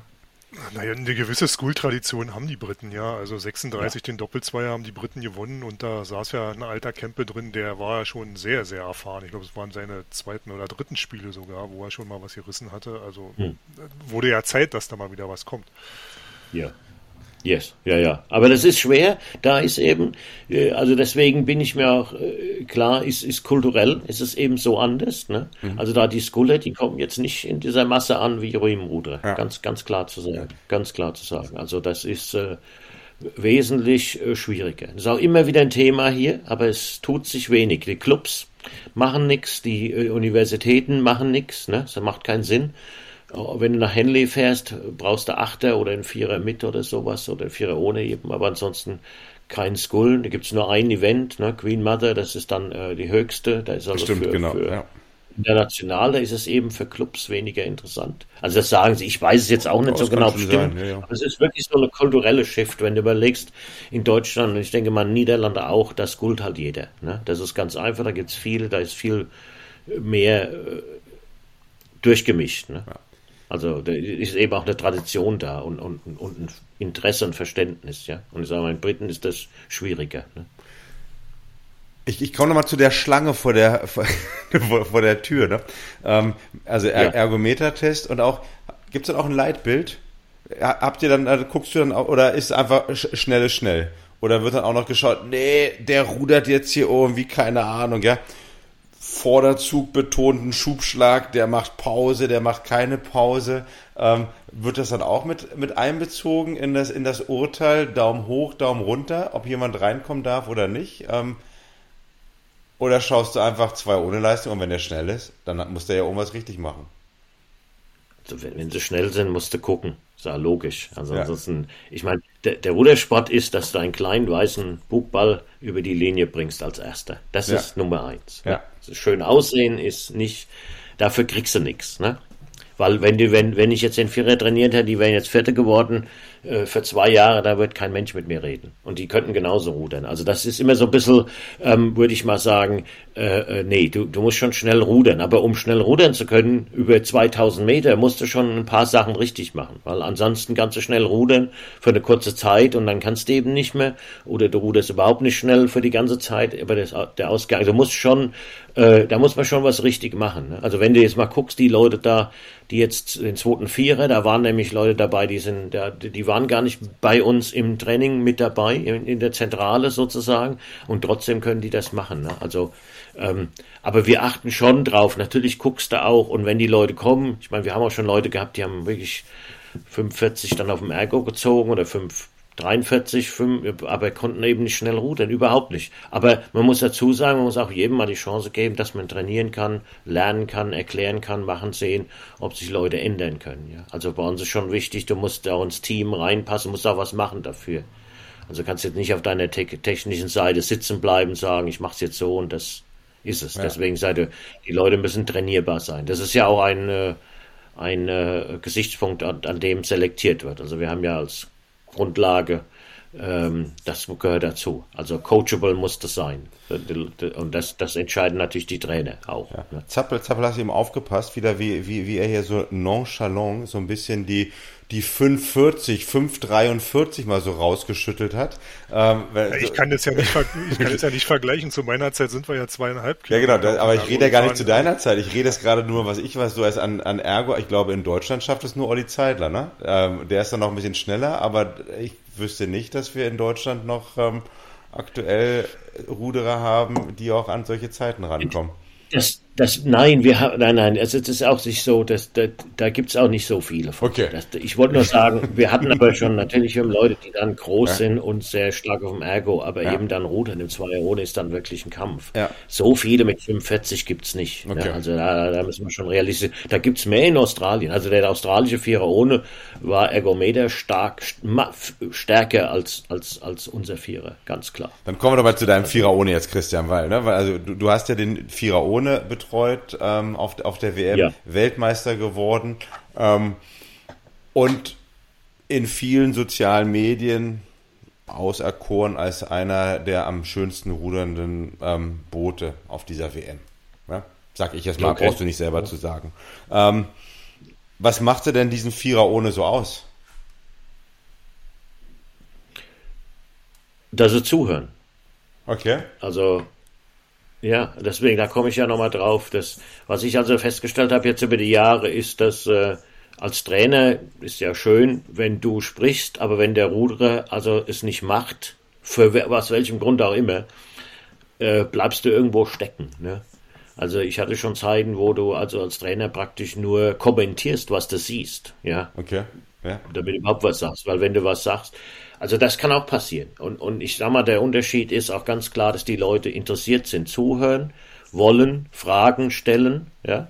Und dann, dann reden wir halt immer auch darüber, dass was ich sage, Leute, wenn ich mit euch rede, wenn ich was sage, macht es Sinn, weil wenn nicht, müsst ihr sofort die Hand heben. Es macht ja keinen Sinn, dass ich da rede und rede was und keiner hat, macht keinen Sinn, ne? Und ich denke mal, dass da dadurch, das ist schon mal der, der, der größte Unterschied zu anderen Booten, die ich vorher trainiert habe. Ja. Ähm, die eben, und dann für mich freut es mich natürlich, wenn es dann schnell vorwärts geht. Das ist ja dann auch eine Gedankengang sein, naja gut, also die Sachen, die wir hier arbeiten, dann arbeiten und die, die funktionieren halt auch. Ne? Aber es ist halt immer für einen Ruder auch manchmal schwierig umzustellen, die Kritik zu vertragen, gucken, ob man es besser machen kann, weil ich weiß, jeder sagt das. Aber äh, machen ist nochmal eine andere Sache. Ja. Also es ist schon schwer, sag ich manchmal, den Leuten sich umzustellen und ein bisschen drüber nachzudenken, wie, was man machen muss. Hat sich denn, hat sich denn dein Idealbild vom Ruderschlag jetzt auch in den letzten Jahrzehnten nochmal verändert? Also so ein paar Sachen, die ich jetzt bei diesem Vierer ohne, glaube ich, gesehen habe, ich habe es mir jetzt heute nicht nochmal angeschaut. Also eine Sache, die zum Beispiel immer wieder rausgehoben wurde, war, dass, glaube ich, ähm, Hände weg und Oberkörper nach vorne zum Beispiel so eine fließende Bewegung ist. Ja, das ist also ähm, yeah. ja, dieser im Grunde genommen der na, Hüfte wieder nach vorne klappen ähm, und das zusammen mit dem, mit, mit dem Hände weg. Ähm, das fiel mir auf. Ich habe auch mal so eine Analyse gesehen, wo dann irgendeiner ein Video gemacht hat mit Strichen und Pfeilen, wie sich jetzt die Schultern ähm, und ich glaube, es war vor allem, wie sich die ich glaube, die Außenschulter dreht und ob die Außenschulter sozusagen sich runterdreht oder ob die Außenschulter yes. sich hochdreht. So, jetzt kommen wir hier in, in, in, in, äh, sag mal, in die nerdy Gespräche rein. Aber hat sich jetzt yeah. all, allgemein, ne, so, rudern deine Mannschaften jetzt anders als vor 15 Jahren oder 20 Jahren in Südafrika? Nein, nein. Also, wenn sie anders gerudert haben, dann haben sie nicht zugehört. Das, das, ist, das ist ja genau der Grund. Also ja, nein, also ja. ich, ich verstehe, ja. ja, ja. Also es ist ein bisschen lustig natürlich, aber das ist ja mein Punkt. You know? Also das, das ist ja, ich ruder ja nicht selber, ich rede ja nur, mhm. ja. Und wenn du was sagst zu jemand, der 100.000 Schläge gemacht hat, der überlegt sich ja auch, okay, ich höre es, warum soll ich das jetzt machen? Ne? Weil ist es ja nicht so, dass du jetzt da eine Garantie rausgibst. Die gibt's ja nicht hier, du kriegst ja den Gewinn, das ist es ja, sondern du musst ja die Änderung machen, du musst daran arbeiten und dann musst du das auch exekutieren unter, unter Stress und dann probierst du es aus und dann siehst du ja erst am Ende, wenn du aufs Rennen fährst, ob sich was ändert. Und dann kannst du ja nur, wenn du es wirklich gemacht hast, wirst du ja auch sehen, ob es einen Unterschied gemacht hat. Da ist eine ganze Menge Vorschuss, die du da reinbringst. Ne? Mhm. Und ich habe auch mit Rudern, vielen Rudern ja gearbeitet über die Jahre. Und manche Ruderer machen das eben nicht, ne? weil die haben ein System mit sich selber, das es so weit gebracht hat. Ne? Und dann ist es schwer, okay, wir können jetzt nicht aus dem System ausbrechen und was Neues machen. Das ist risky hier. Vielleicht werde ich nicht selektiert, ich weiß ja nicht, was auch immer. Und dann bleibt man so ein bisschen da stecken, ne? Und mit denen, da war das jetzt auch anders. Die haben eben weitergemacht. Einfach, wir haben drüber geredet. Natürlich waren es auch stressige Momente, ging eben nicht. Aber daran zu arbeiten, ja, und zu gucken, ist es denn passiert? Und, und wenn ich ganz ehrlich bin, wir haben jetzt für anderthalb Jahre nichts anderes als Hände weg und Oberkörper nach vorne. Ja, das hat funktioniert. Nix. Okay, das war das ein. Okay, ja. Ja, weil, weil ohne, und ist wir machen ja, wir messen ja, wir machen ja, ohne Vorbereitung, ja, wenn du mal auf einen Golfschlag denkst, ne, wenn du Golf guckst, mhm. der ganze Golfschlag ist ja nur Vorbereitung. Weil der Moment, wo der Ball getroffen wird, danach hat ja, hat ja der Golfspieler nichts mehr zu tun, ne? sondern da ist ja. alles Vorbereitung, um, und nur die gute Vorbereitung trifft den Ball richtig. Und dann, was der Ball macht, das ist Klar, jeder guckt, wunderbar, aber das kam ja nur durch diese ganze Vorbereitung. Im Rudern ist es genauso, dass man natürlich diesen Schlag da durchführt und da schiebst. Das ist vielleicht, wo die Leute dann so ein bisschen ähm, äh, vergessen, denn, weil das kostet Kraft, oh, der Körper muss schaffen. Aber das spielt gar keine Rolle. Die Vorbereitung macht das nur möglich. Der Schlag ist dann praktisch eine, eine, ähm, ein Aus, eine, eine, ähm, ein Endresultat der Vorbereitung. Deswegen, also wenn wir dran arbeiten, wenn du vorbereitet bist, wenn du in der richtigen Stellung bist, wenn der, wenn der, wenn die Füße, wenn alles da kommt, dann ist es überhaupt kein Problem, das Wasser fassen und wegschieben und es macht alles Sinn. Wenn du aber nicht vorbereitet bist, macht nix Sinn. Dann bewegt sich der Körper, du musst was machen, du drehst, du tust. In dem Moment ist das wirklich schlecht. Und dann natürlich kommt der ganze Schlag und alles, was danach folgt, kam durch diese schlechte Vorbereitung. Also okay, besser, je ja. besser du dich vorbereitest, desto besser ist dein Ruderschlag. Du brauchst über den Ruderschlag erstmal dir wenig Gedanken zu machen, sondern bist du vorbereitet. Wenn die Arme nicht gerade sind, sind die Arme nicht gerade. Wenn du die nachher streckst, ist es zu spät. Wenn du Schlachtzahl 35 fährst und hast unter einer Sekunde und dann vorne machst du da so eine Bewegung, ist er tödlich. Ne? Wenn du Schlachtzahl 20 fährst, kommen, kommen die Leute mit weg. Die machen alles Mögliche und es sieht alles noch okay aus. Dann fährst du schneller und auf einmal hört es auf, schneller zu werden, weil die ganze Bewegung nicht stimmt. Ja? Also ja. Vorbereitung, Vorbereitung, Vorbereitung. Hände organisieren, Körper organisieren, Schulter, vorne, Vordersitz, äh, äh, Hüfte, vor, oben, drauf und dann, wenn die, wenn die Knie dann gelöst werden, ist alles ganz logisch. Ja? Dann kannst du fast schon keinen Fehler mehr machen. Ja? Also, also dann, ja, da musst du eben gucken, wo die Füße sind, dass du, dass du schon den Platz hast, noch reinzukommen. Ja, ja. Und ja, wenn irgendeiner noch reindrehen will, dann kann er das auch nur, wenn er in der, in der korrekten Stellung ist. Ja, ne? also ist, von daher haben wir außer Hände weg, Oberkörper wenig gemacht. Für, für mich gibt es drei, ich habe jetzt gerade wieder angefangen. Beinstoß, Oberkörper, also Preparation, Hände und Oberkörper und zusammen. Das sind die drei Sachen, die du machen musst. Das, dann bist du auf dem richtigen Weg. Und zusammen, zusammenrudern, das ist ja auch sowas. Ne? Da wird ja auch viel, also man denkt, das ist ja logisch, ne? Das ist ja logisch, wir sitzen am selben Boot. Ja. Aber das zu erlauben, als, als Ruderer auch mitzumachen im Boot, also nicht du, sondern du aber im Boot, du musst also was weggeben von dir selber, damit du eben mitruderst, ist ein Riesending. Und wir haben jetzt gerade so ein bisschen untersucht und geguckt, zwischen den besten und den weniger guten ist der Freilauf ist die entscheidende Phase. Okay. Ja, wenn dein Boot laufen kann zwischen, zwischen den Schlägen, wie, wenn du da mehr schaffst, dass du im, dass du weniger Zeit in der negativen Zone verbringst, also es langsam zu machen, ja. bei ja, auf dem Stemmbrett stehen so, Riesenunterschied. Und weißt du was? Kostet dich keine Kraft. Brauchst du keine Muskelkraft dafür. Aber musst du Gefühl, und natürlich, wenn du im Achter bist oder Vierer, das musst du lernen, das musst du machen, da musst du drüber reden, musst du denken, gucken, fühlen, gucken, fühlen. Das ist der Unterschied, ja. Und der ist riesig. Über 240 Schläge, ja. Wenn dein Boot ein bisschen ja. läuft, immer nur ja. drei Zentimeter, 240 mal drei Zentimeter, 240 mal ein Zentimeter ist schon ein wahnsinniger Gewinn, ne? Dann klappt dann. Und es hat nur einen Zentimeter besseren Lauf pro Schlag. Ja? So Sachen, das ist wichtig, ne? Aber das sind eben, kann man sagen, so Soft Skill. Also das ist ja, das musst ja, du ja, irgendwie ja, ein bisschen fühlen. Ja. Aber, Aber, das kannst du auch nicht fühlen, wenn du nicht vorbereitet bist. Wenn deine Ruderer nicht drüber kommen, nicht vorne sitzen, und dann das, der Rollschiene, also wenn das Boot dann unter dir rollt ne, wenn der, und du fühlst nichts, weil du ja noch busy bist mit deinem Körper, klappt das natürlich nicht so gut. Wenn du jetzt organisierst und dort sitzt und dann rollt das, das Boot unter dir durch, dann weißt du auch, wo du bist. Das Gehirn sagt, ja, ja, ja, ja, zack, und dann können wir es auch, auch schnappen. Ne? Also so Sachen. So, über so, so reden wir darüber. Ja, ich bin, ich bin, ich bin, ich bin super froh, Christian, dass du jetzt mal wieder über laufende Boote sprichst, weil nach dieser, dem Gespräch, was wir ja mal hatten mit dem Kleshnev, da habe ich irgendwie, habe ich dann, habe ich irgendwie verstanden, ein Boot muss nicht mehr laufen. Und ich bin jetzt doch froh, dass ich mal jetzt hier jemanden habe, der, der Weltmeister produziert hat, der mir sagt, dass das Boot wieder laufen muss. Also das gibt mir, das, ähm, ich fühle mich, fühle mich jetzt doch gleich wieder besser. Zappel, Boot muss doch laufen. Ja. Ein Boot muss immer laufen. Ja, Boot, also, Boot ich bin immer laufen. der Meinung, die höchste Geschwindigkeit äh, mit, der, mit, der, mit der wenigsten Kraftaufnahme.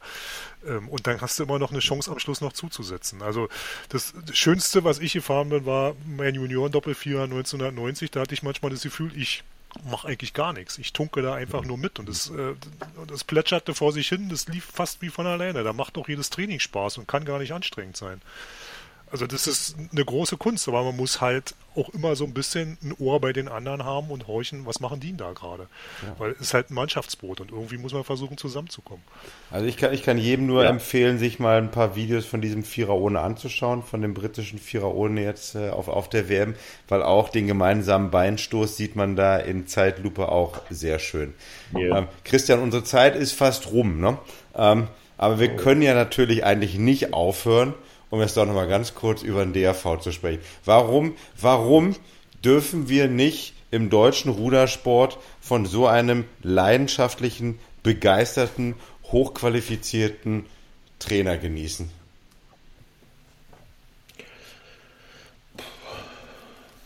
Naja, weil, weil du kannst nur leidenschaftlich und genießen machen, wenn, wenn, wenn du, äh, wenn's Haus in Ordnung ist. Ja? Wenn's Haus nicht in Ordnung ist, dann bist du nur ständig am Reparieren, am Rumrennen und am Löcher stopfen. Dann hast du keine Zeit, am, am Boot zu arbeiten und, und es laufen zu lassen. Ne? Das ist ja das, wenn man mal diese, wenn man Analogie, das, das, das im deutschen Ruderverband, das ist halt einfach kein solides Haus im, im Leistungssport. Jeder hat eine andere Idee, jeder weiß es besser.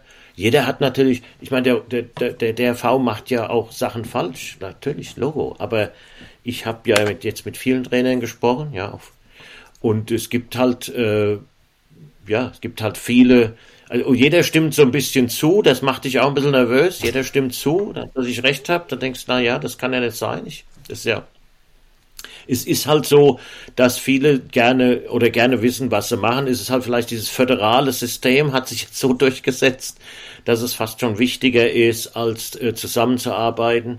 Ja, und, äh, ähm, und dazu muss man eben auch ein bisschen den Wille haben, was ich auch denke, gut, da ist eben der Respekt nicht da.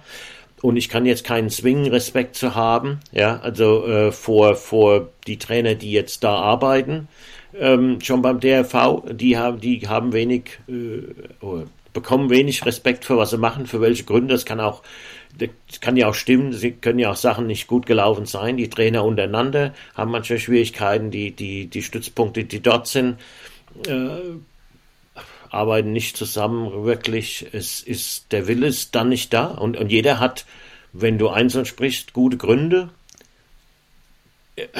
Aber der Ausgang ist, dass, dass von oben runter man sagen muss, nee, also das, das geht nicht, wir machen das jetzt hier. Wir haben nicht so viel Geld, wir haben nicht so viel Zeit und die Ruderer verdienen besser. Und äh, die Ruderer jetzt haben auch vergessen ein bisschen, das, das geht zu bequem. Ich möchte gern auf die Olympiade fahren, ich muss aber Medizin studieren, habe geheiratet, habe zwei Kinder und habe auch noch ein Haus zu bauen. Dann sage ich mir, naja, was denkst du denn, was die anderen machen? Die rudern und ruhen sich aus. Ja. Ist halt irgendwo dann, ist nicht realistisch, ja. Und natürlich, jeder kann versuchen und machen, aber als, als Organisation, man muss dann auch ehrliche Gespräche führen können mit den Leuten, sagen, was möglich ist und was nicht. Und wenn wir da Geld ausgeben, wir haben äh, Sport äh, äh, bei der Bundeswehr in die Sachen, das, das ist ja Plätze, die andere nicht bekommen können. Das ist ja Sachen, wo man Verantwortung hat für das Land, für sein Land. Ähm, und da müssen schon die Leute auch entsprechend motiviert sein. Ich kann mir jetzt nicht vorstellen, als so ein Soldat geht in den Krieg und dann sagt er, nee, also jetzt schieße ich mal nicht, ich komme ein bisschen später oder sowas, weißt du? Du, du, du. Wenn man so einen Posten annimmt, dann muss man auch richtig ja, fürs Land ziehen. Und das fehlt mir da so ein bisschen, das Ganze. Ich, das ist, sind alle so ein bisschen, irgendwie haben sie sich jetzt in diese Situation hereinbekommen und es ist halt viel Kritik, aber keine, keine hört auf damit. Und ich weiß nicht, wie es zu bauen ist. Hätte ich es gewusst, wäre ich ja geblieben. Ja. Es ist allerdings auch ein bisschen übergreifend Sport, weil ich war ja auf der DOSB-Sitzung gewesen, in Kienbaum. Und äh, da war ja genau das Gleiche. Ne? Da waren lange Diskussionen, dass es ein schlechtes Jahr war. Und am Ende haben sie gesagt, der, der, die Trainer sind schuld. Und da habe ich gedacht, nee, da gehst du jetzt, das hat ja Sinn. Dass die Führung nicht gut ist, dass die Organisation, äh, wie das Geld ausgegeben wird, wie das gemacht wird, dass das nicht gut ist. Darüber hat dann gar keiner mehr gesprochen. Also wir, wir sind natürlich klar, wir sind unten auch, wir reden immer über die Trainer und das Training, aber selbst die Trainer, die da sind jetzt, wenn deren Haus ist ja auch nicht in Ordnung. Die rennen ja auch alle rum und, und es ist stressig und dann wird das immer schlechter. Ne? Ja. Und da, sowas habe ich, wir haben das eben nicht, wir haben diesen Stress nicht mehr. Ähm, und auch damals, natürlich hast du andere Stress, aber es ist ja schon stressig genug zu rudern äh, und, und, und erfolgreich zu sein. Wenn dann all noch dieses unnütze andere Sachen kommt, dann ist es natürlich schwierig, ja. Und man kann eben nicht alles für alles sein. Ne? Das, das muss aufhören. Die Leute müssen akzeptieren, wenn du gewinnen willst, musst du ein bisschen, ähm, bisschen mehr orientiert sein. Ne? Also ich kenne ja auch keinen, der im, im Arbeitsleben ist es ja auch nicht anders. Wenn du für eine Firma arbeitest, dann musst du schon richtig ziehen. Ne? Die, ja. Da kannst du nicht kurz vorbeikommen. So, das ist eben. Aber die haben eben auch klar. Die machen das klar. Das ist unsere Firma. Wir machen das. Wir machen das so. Das ist die Philosophie. Und dann entscheidet sich, du bist dann drin. Und dann machst du das auch. Ja.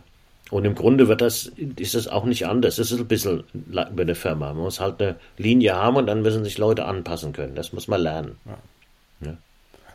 Also heißt, ähm, Sehen wir dich irgendwann nochmal als, als Trainer in Deutschland oder dann doch eher in, äh, in Frankreich? Sicherlich nicht Frankreich, mein Französisch ist schrecklich. Andere, ich war, jetzt, war jetzt, war doch erst wieder der Weg mit dem Zaunfall, weil doch äh, der Herr Grobler da dahin gegangen ist. Ähm, ja. ja. Ich weiß nicht, wie sein ah, ja, gut, der hat halt, Ja, weiß ich auch nicht. Ist, das, ja, der hat auch, der gut, der möchte halt gern noch was machen da. Ich weiß es nicht. Ich, ich, wir sind zwar noch immer ja. im Gespräch hier und da, aber ich weiß auch nicht, warum er das gemacht hat. Er will denen halt helfen. Die wollten das, die haben sich ja wirklich angestrengt, dass er da zu ihnen kommt. Der hatte schon vor 20 oder 30 Jahren da Kontakte gehabt. Nachdem die DDR aufgehört hat, als er dann rüber ist, da hatte der Angebot in Frankreich. Und du, der Eberhard Mund ist ja dorthin genau, gegangen ja. dann und hat dort da lange Zeit gearbeitet und die hatten super Erfahrung. Also ich glaube mal, dass als wenn als Ebert Mund dort war, war das eine der erfolgreichsten Zeiten für französischen Rudersport, war wirklich gut. Und äh, die, die, die, aber und jetzt ist es eben wieder so, die sind auch, haben also viele Center, viele äh, unterschiedliche Sachen und, und, und da denkt Jürgen will halt da helfen, aber es ist schwer, ne? Also man muss schon sagen, dass dann merkst du natürlich schon, wie gut organisiert der britische Rudersport in, in, auf der Leistungsebene ist, wenn du siehst, andere haben, tun sich da aber alles schwer. Ich meine, Kanada tut sich auch schwer. Andere Länder, wenn du guckst, wer jetzt im Moment wirklich, muss man sagen, sehr erfolgreich war, sind die Niederlande. Ne? Ja. ja. Das war ja wirklich ein tolles, tolles Ergebnis da. Ne? Und ja, da wollen wir wissen, wie haben die das denn gemacht? Was machen die? Wie machen die das anders? Ja. Aber man muss da ein bisschen vorsichtig sein, ja, weil es ändert sich eben doch, ne? Also, das ich sagen, oben bleiben ist eben auch schwer, ne? Das wieder wiederholen und dann so ein Konzept wirklich durchzuhalten. Ja, das, das, das denke ich auch. Ne? Also jetzt vielleicht nicht bis zum nächsten Jahr, aber über Jahre hinweg ist es natürlich eine große Herausforderung, um, um, um das, das zu wiederholen. Ja versucht ihr dann da auch noch irgendwie, ich meine, kann ich jetzt in so in noch den verbleibenden zehn Monaten, ne? Ähm, macht da irgendeinen Sinn, dann auch, keine Ahnung, den äh, äh MI5 äh, da mal einzusetzen, dass der sich mal herausfindet, was die, was die Niederländer so trainieren und was die anders machen, dass ihr davon noch lernen könnt, oder ist es eigentlich so viel zu wenig Zeit und kann man sich nur auf die eigene Stärke ähm, besinnen? Nein, wir, wir, wir, wir, das ist ja auch sowas, du musst dich auch ein bisschen auf dein, du musst ja auch das belauben, was du machst. Und das ist ja auch sowas, ich meine, Ruderer und jeder, der da mit dir arbeitet, der muss ja schon das Gefühl haben, dass du das, was du machst, auch dran glaubst. Also wir sind da erstmal sicher, natürlich gucken in dem Sinne, aber ich denke mal, das hilft jetzt auch nichts, das ist das Gleiche you know, wenn du jetzt kommst nach Caversham, du guckst jetzt an, du siehst, dass das hilft dir jetzt erstmal nichts. Du gehst dann nicht nach Deutschland, plötzlich hast du so einen Laden in Berlin stehen. Das, das ist eben ja. äh, ganz was anderes. Du musst schon so deinen eigenen Weg finden. Aber du musst eben das, was du musst dran glauben, denke mal, und das ist ganz wichtig. Und für uns wird es natürlich immer schwieriger. Guck mal, jetzt kannst du, klar, jeder will jetzt gewinnen, jeder will noch an uns vorbei wieder, ne? Und du siehst, die anderen schlafen auch nicht. Also da musst du schon, äh, wir müssen jetzt nochmal ja, weitermachen, drauflegen, dann, damit wir eben nächstes Jahr, wenn es wichtig ist, wenn die Olympiade da ist, dass wir das eben dann äh, auch machen können. Ne? Dass wir eben äh, ähm, vorne bleiben können. Das ist ja, ja. auch so eine Sache. Ne? Ja. Äh, ich, Hingehen, eins vor, oben bleiben, ist dann ist aber das nächste. nächste. Also wir gucken schon. Ne? Ich, ich ruiniere, ich, äh, Christian, ich ruiniere so langsam meinen Ruf als Zeitnazi. Ähm, also ja. der, der, wir, wir überziehen permanent. Ähm, aber ich, ich wusste, man kann mit Christian sowieso stundenlang über Rudern sprechen. ähm, dass also hier die 60, 70, 75 Minuten so viel zu kurz sind. Ähm, Zappel, noch das letzte Wort, die letzte Frage, die letzte Zigarette. Ich hab, also ich habe natürlich fasziniert und interessiert zugehört und äh, finde ja, also finde es ja, der britische Rudersport ist ja eigentlich so ganz früher das große Leitbild gewesen. Ähm, dann war man eine Weile das ist ja nicht ganz so erfolgreich und mittlerweile ist er wieder da, auch durch die Enttäuschung Olympia 96, wo der gesamte britische Sport nur eine Goldmedaille hatte und man sich als Sportnation gesehen hat und gesagt hat, also wir müssen jetzt hier mal, wenn wir eine Sportnation sein wollen, äh, hat sich ja unwahrscheinlich entwickelt in der Sache. Aber äh, eine Frage hätte ich denn doch noch. Ich meine, wenn man den Vierer ohne, auch wenn die Briten da jetzt kein Boot rausnehmen, wenn man den Vierer ohne trainiert und äh, den auch zu Erfolg bringen soll und gerade jetzt zu Olympia, kommt da nicht doch mal einer von den großen Redgrave oder Pinzen vorbei und klopft einem auf die Schulter und sagt, verkackt es jetzt bitte nicht oder halten die sich ganz raus? Also die halten sich eigentlich ganz raus. Äh, wenn äh, Steve Redgrave, den sieht man manchmal in, in, in sonntags, in, in, in habe ich in Henley schon getroffen und so. Er macht nicht viel Pinsen, ist ja jetzt Journalist, der hat ganz andere Sachen zu tun. Ähm, nee, also die, klar, die, die kommentieren natürlich auch hier und da mal, aber mehr so interessiert. Außerdem ah, da muss ich sagen, das Schlimme, diese, diese, der Stress war ja in Tokio gewesen. Den haben wir jetzt nicht mehr, ne? Die, die haben ja diese, ähm, das ist ja, hat sich ja praktisch da erledigt.